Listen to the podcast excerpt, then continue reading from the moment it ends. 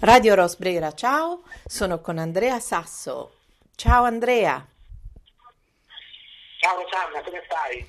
Allora, ehm, è una bellissima domanda e che dovremmo farci tutte le mattine davanti allo specchio, salutandoci, ehm, e provare a trovare un'espressione sincera per la nostra risposta. E, forse anche farci un po' degli sguardi, provare a vedere se siamo ancora capaci di guardare con gli occhi in profondità. E, e tutta questa premessa un po' così perché voglio dire ai miei ascoltatori che ho scelto di intervistare proprio te in questa parte dell'anno, che sei una amministratore delegato che conosco eh, da un po' di tempo, ma soprattutto di cui ho stima e riconosco la capacità di stare, fare impresa con, con il cuore. Cioè adesso mh, si parla molto della necessità di affrontare anche cambiamenti in ambiti appunto di impresa, di processo, di industria, eh, tenendo conto di, di fattori di cui si è tanto teorizzato, adesso va messo in pratica e, ehm, e, tu rappresenti per me un po' un modello di questo tipo, per cui ti chiederò in brevissimo eh, di presentarti per le tue ultime cariche e eh, poi invece cominciamo subito con i traguardi e le prospettive, perché una delle ragioni di cui appunto mi piace parlare in questa intervista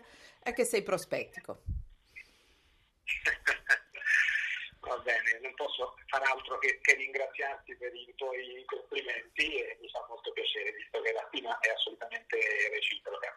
Ma non parto dalle calende greche, dico solo che eh, diciamo, parlando del, del design, di quello di cui mi sto occupando attualmente, eh, diciamo che sono stato nelle mie ultime cariche amministratore eh, delegato della Libuzzini Illuminazione dal 2013 al 2020 e nel 2020 sono diventato presidente e amministratore delegato del gruppo Italian Design Brands, un gruppo bellissimo, un polo italiano che cerca di aggregare delle aziende molto belle e, e la nostra caratteristica, la nostra missione è quella di rappresentare l'eccellenza dell'interior design e dell'artigianalità italiani nel mondo, di cui siamo degli ambasciatori fierissimi.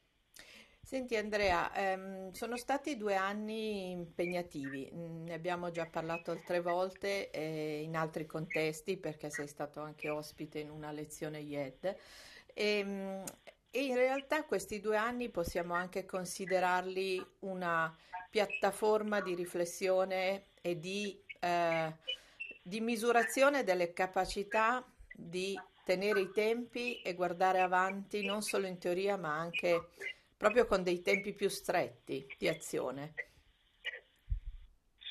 Sì, assolutamente sì. Tra l'altro, eh, ripeto, ho la fortuna eh, di essere in un gruppo che oggi è rappresentato da ben otto aziende, okay, vista l'ultima nostra entrata proprio alcuni, alcune settimane fa all'interno del gruppo. Quindi per i tuoi ascoltatori dico che nel gruppo abbiamo tre aree strategiche di affari, eh, diciamo un'area del Redo in cui ci sono le aziende Meridiani, Gervasoni e Saba, un'area luce in cui ci sono le aziende Davide Grossi, Flexa Lighting e appunto Axolite, l'ultima entrata qualche settimana fa, e poi abbiamo un'area strategica di affari, chiamiamola Contract, per eh, il retail i negozi del lusso e del fashion con due aziende che si chiamano Modar e Cenacchi. Ecco, la fortuna di collaborare con otto imprenditori e con un team di circa 400 persone devo dire davvero, davvero eccellenti.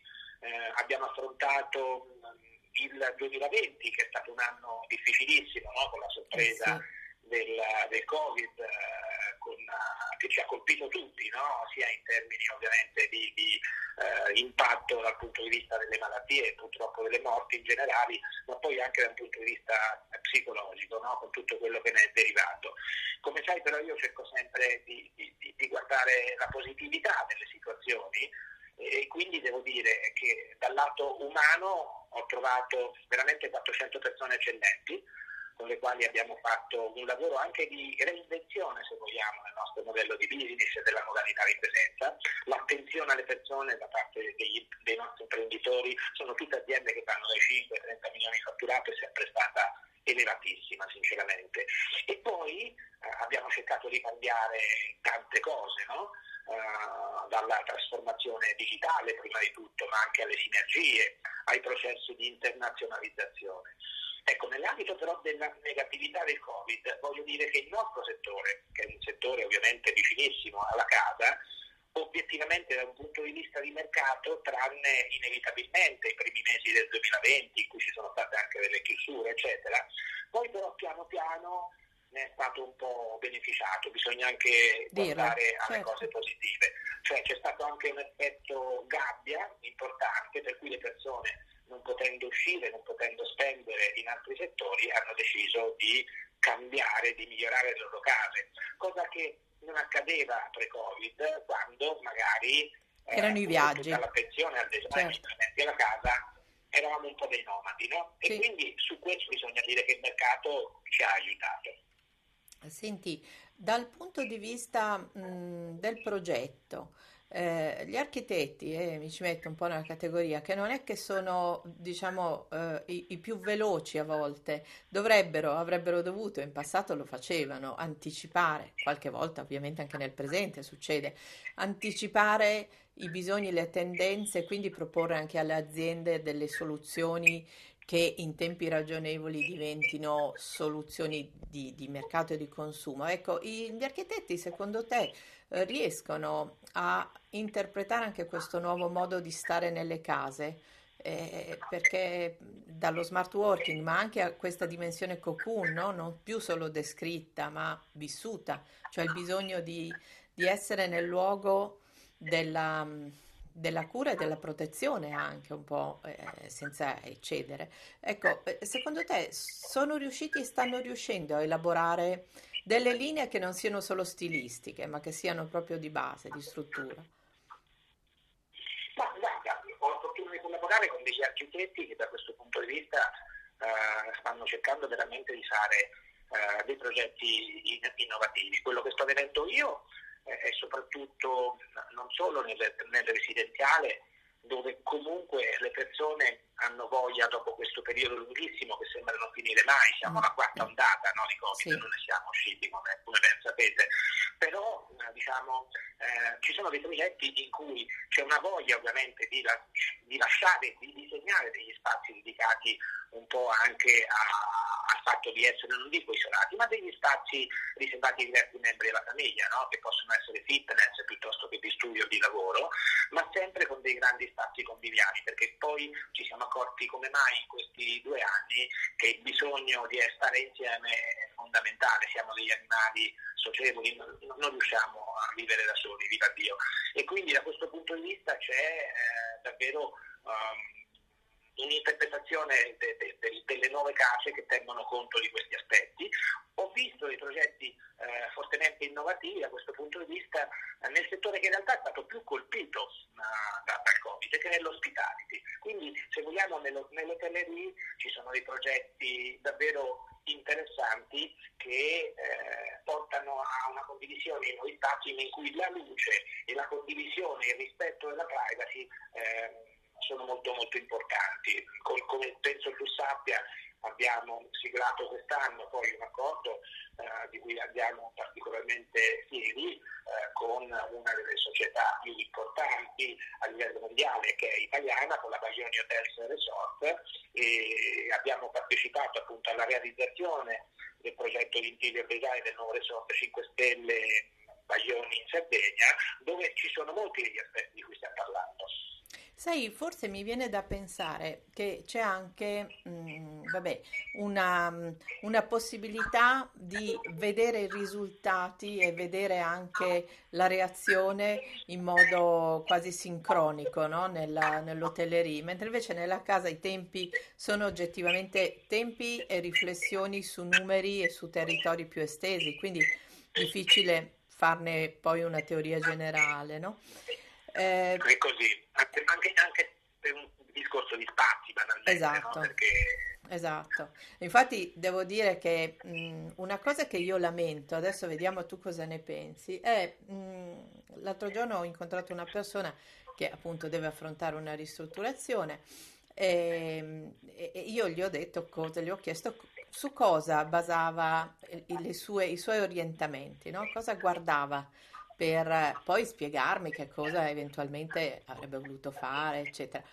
E eh, è spuntata la fatidica, beh, guardo un po' Instagram, eh, guardo un po', ecco, ehm, allora, il consumatore o comunque il non addetto ai lavori, eh, com- come si orienta sulla base della tua conoscenza?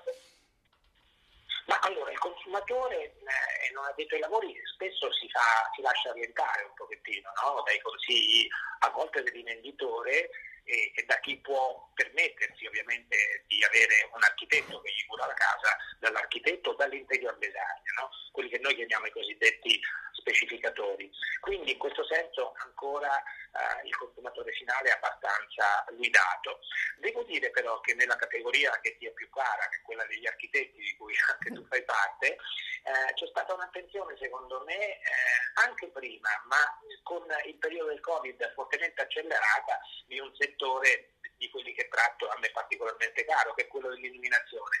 Può sembrare una banalità, ma non molti architetti conoscono il tema luce nella profondità e anche il consumatore finale, no? ognuno di noi penso, al di là delle proprie conoscenze specifiche, poi ha sempre trattato la luce come l'ultimo aspetto no? sì, eh, sì, quando sì. si fa una casa, a volte anche diciamo, restringendone il budget e questo anche a livello di contract accadeva eh, molto, in una maniera frequentissima. Devo dire che questi due anni del Covid hanno accelerato la conoscenza dell'illuminazione da parte degli architetti e anche del consumatore finale, perché una buona luce ti può cambiare la vita, anche il modo in cui vedi le cose che possono apparire più banali ma anche più rassicuranti, come la tua poltrona, il tuo divano o se vuoi magari il tuo spazio palestra se può avere. Guarda. Quindi da questo punto di vista l'attenzione all'illuminazione è diventata fondamentale. Lo era già per i professionisti in luce nel museale e nel retail, ma non nel residenziale e, e neanche nell'hotelleria. C'è, c'è un'evoluzione molto importante a questo. Mi viene quasi da lanciarmi in una metafora, perché in effetti, mentre forse prima ci occupavamo della, dell'occupazione di spazi, no? anche umanamente, noi occupiamo spazi, eh, territori, abbiamo una plasticità nel nostro modo di stare al mondo che non prevede quello che invece la luce fa, che è quello a volte di far vedere cose e non mostrarle, di metterle appunto in evidenza oppure no. E quindi in questo gli architetti, e mi ci metto, sono veramente mh, mancanti perché arrivano con la percezione della loro immaginazione, ma la luce riesce a fare questa magia nei fatti e solo la buona illuminazione lo fa, perché magari entri in spazi che sono, guarda, è sincronico quello che mi stai dicendo, perché appunto questo posto che ho visitato, pur molto bello come struttura, aveva un'illuminazione terrificante a partire dall'esterno e che subito a me evocava cose tipo, non so, il mini golf piuttosto che eh, l'entrata. Eh, che, che, cioè, ecco, e quindi la luce fa veramente dei terribili scherzi anche alla nostra percezione, per cui seguirla e curarla è davvero non secondario. Assolutamente sì, è tutto un gioco di, di luci e di ombre e devo dire che ci sono delle evoluzioni in questo senso. Alcuni architetti hanno iniziato a inserire all'interno ovviamente dei loro studi dei lighting designer, sì. quindi degli esperti mondo luce, un fenomeno che è stato tipicamente americano, è nato in America ma che si sta diffondendo anche in Europa e soprattutto in Asia. E devo dire che quelli che non hanno un lighting designer si stanno affidando di più anche alla capacità di consiglio e di progettazione delle varie aziende. Come sai all'interno del nostro gruppo abbiamo tra le altre eh, Davide Groppi sì. eh, che fa una luce umanistica se vogliamo sì. no? e, e, quindi diciamo non una luce fredda troppo tecnica ma una luce che riscalda gli anni esatto. quindi questo suo approccio di poesia e industria eh, sta dandoci grandi soddisfazioni ma proprio perché è cambiato anche il modo di percezione eh, e la volontà di vedere le cose in una maniera diversa. Quindi è una questione di cultura. Sì. Senti Andrea, io chiuderei con gli uffici di Milano. Ah, che meraviglia, sì, siamo contentissimi. allora, ci siamo spostati in questi uffici ad aprile del 2021 eh, eravamo già milanesi come sai, sì. ma a questo punto abbiamo fatto la scelta di investire in nuovi uffici più grandi e di rappresentanza in un bellissimo palazzo di Corso Venezia, da cui vi sto parlando, che è proprio nel cuore del centro milanese, come sapete, e a due passi anche dalla via per eccellenza del design in via Durini, dove tra l'altro c'è una delle nostre aziende, eh, gli uffici e lo showroom della, della Gervasoni. Eh, perché questa scelta? Beh, va bene, sapete l'importanza di Milano e, e della Lombardia no? in generale del design, non sono io qui a dovervela ricordare, però c'è anche un fatto importantissimo, oltre che ovviamente a, Sanremo, per esempio, e per Legno Vedo ci dicono che in Italia ci sono 70.000 imprese del design, circa il 13% di queste sono in Lombardia, 5.000 di altissimo livello, le aziende premium sono tra Monza, Brianza e Como, quindi essere a Milano è fondamentale. In più parliamo una volta anche di questa stata fiera o delle fiere in generale perché con il Covid ovviamente eh, abbiamo dovuto tutti un po' ridimensionarci da questo punto di vista, no? ma vi ricordo che la prima fiera internazionale all'armamento fu organizzata a Colonia nel 1960, seguita l'anno successivo da, dal primo Salone Mobile e questa manifestazione diciamo, fino all'evento del Covid era diventata uh, la più importante sì. uh, del mondo, no? quindi proclamandone anche Milano come capitale nel mondo del design. Ecco, speriamo che ritorniamo a, a, quelle, a quella situazione lì, eh, perché ovviamente il Covid da questo punto di vista ha, ha, inciso profondamente, anche se devo dire che la partecipazione al Super Salone e ai Polisaloni del 2021 ha rappresentato una rinascita, no? anche, anche, della stessa Milano, è una città che io vivo ormai da due anni, come, come sapete magari poi gli ascoltatori non sanno, sono, sono marchigliano e quindi eh, Milano è la mia seconda città di adozione, sono stato un periodo di 5 anni dal 2003 al 2008 e ci sono ritornato in questo periodo un po' difficile, l'ho vista davvero rinascere a partire dal super salone e dal fuorisalone. Speriamo che questo sia, sia veramente un segnale di, di, rinascita e di buon auspicio per l'anno prossimo. E allora mi dai l'occasione di ricordare a fine anno, perché è stato un anno in cui appunto è mancato, Manlio Armellini, che è stato il, il, il super eh, ideatore, promotore di questa bellissima mh, mm, esperienza che è durata così tanti anni del Salone del Mobile di Milano. E quindi eh, ri- ricordiamo veramente una figura che col suo garbo e il suo stile è riuscito davvero a fare un'operazione che ha spostato letteralmente tutti gli interessi anche internazionali a Milano. Eh, Benissimo, quindi... mi per te nel suo ricordo, hai ragione. Senti Andrea, io ti chiederei così, proprio mh, sfacciatamente, di fare per noi gli auguri di Natale e di buone feste ai nostri ascoltatori.